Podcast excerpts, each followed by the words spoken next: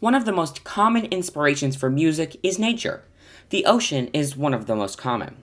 Whether it be choppy water on a stormy night or the golden glow of the sunset as it reflects off the sea, the ocean has a very distinct mood.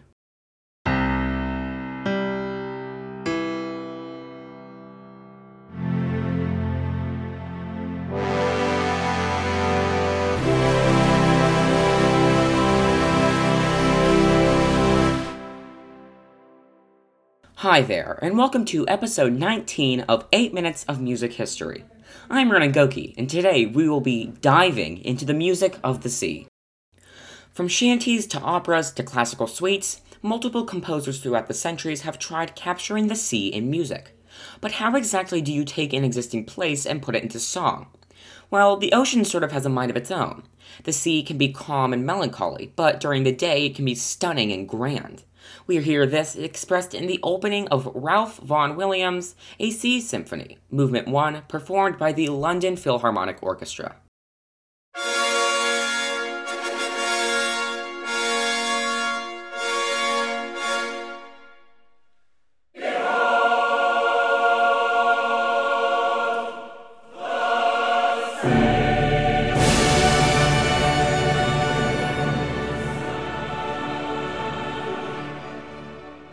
This opening is very grand and makes me think of a ship going over a huge wave. On the other hand, this symphony also shows the calmer part of the sea. Let's listen to a bit of Movement 2.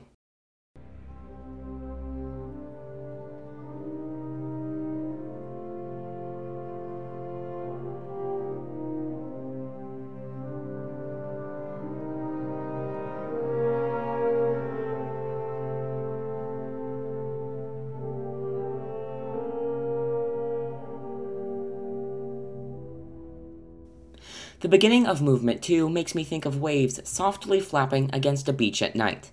This movement represents the calmer part of the ocean, with the slow, relaxing melody. While we heard the grandeur of the sea in Movement 1 of A Sea Symphony and the calm, still nature of the sea in Movement 2, we can hear the stormy, dangerous part of the sea in Felix Mendelssohn's Hebrides Overture, performed by the London Symphony Orchestra.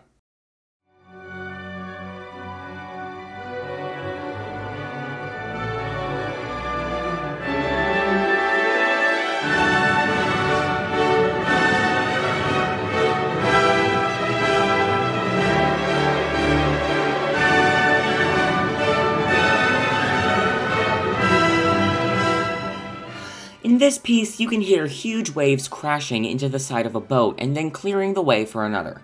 This piece was created when Mendelssohn visited Fingal's Cave in the UK. The melody of this piece was written on his way back to the mainland during the midst of a storm. The early parts of this piece were mysterious and slow, representing the spooky feel of being inside Fingal's Cave. Then the part with the crashing waves comes, representing the ship's encounter with the storm on the way back. We've seen the three parts of the sea expressed in music the grand, the calm, and the dangerous. But it wasn't only classical music that took inspiration from the ocean.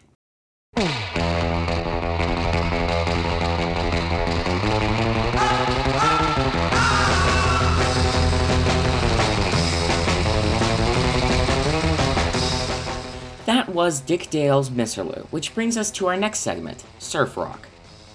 Surf rock is a subgenre of rock and roll that takes the sport of surfing and turns it into music. Surf rock has two main components the reverb heavy, wet sounding guitar created by Dick Dale, and the multi tracked harmonizing vocals created by the Beach Boys. Let's listen to Surfin' USA by the Beach Boys and hear what these unique vocals sound like. You'll catch them surfing at Inside, outside, Ventura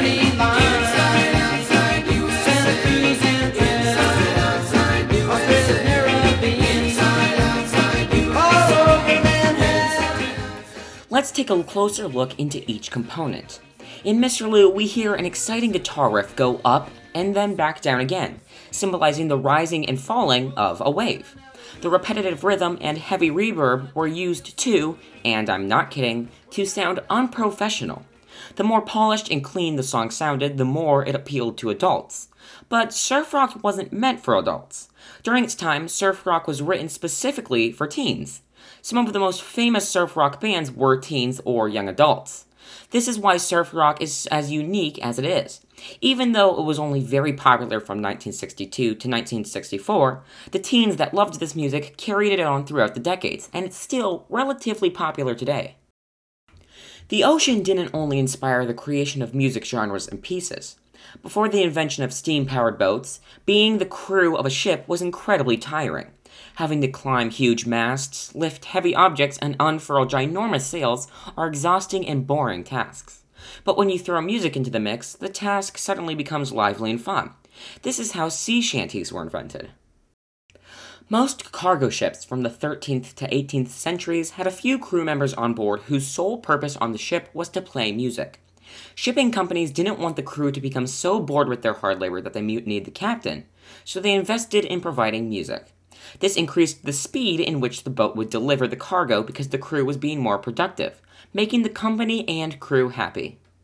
There once was a ship that put to sea, and the name of that ship was the Billy o' Tea. The winds blew hard about it down, blow me bully boys blow.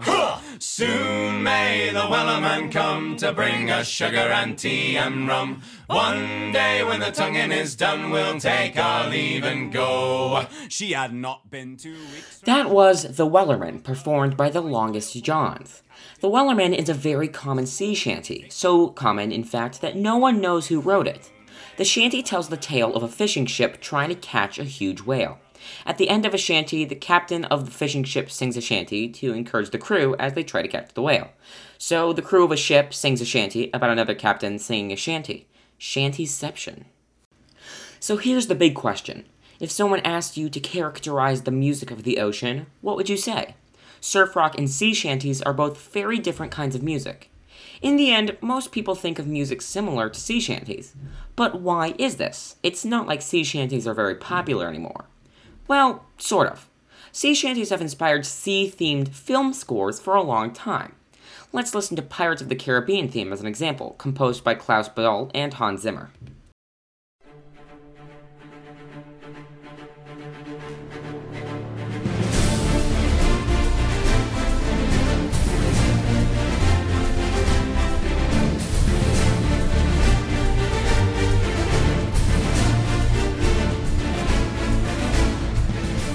This piece has the same style that traditional sea shanties have.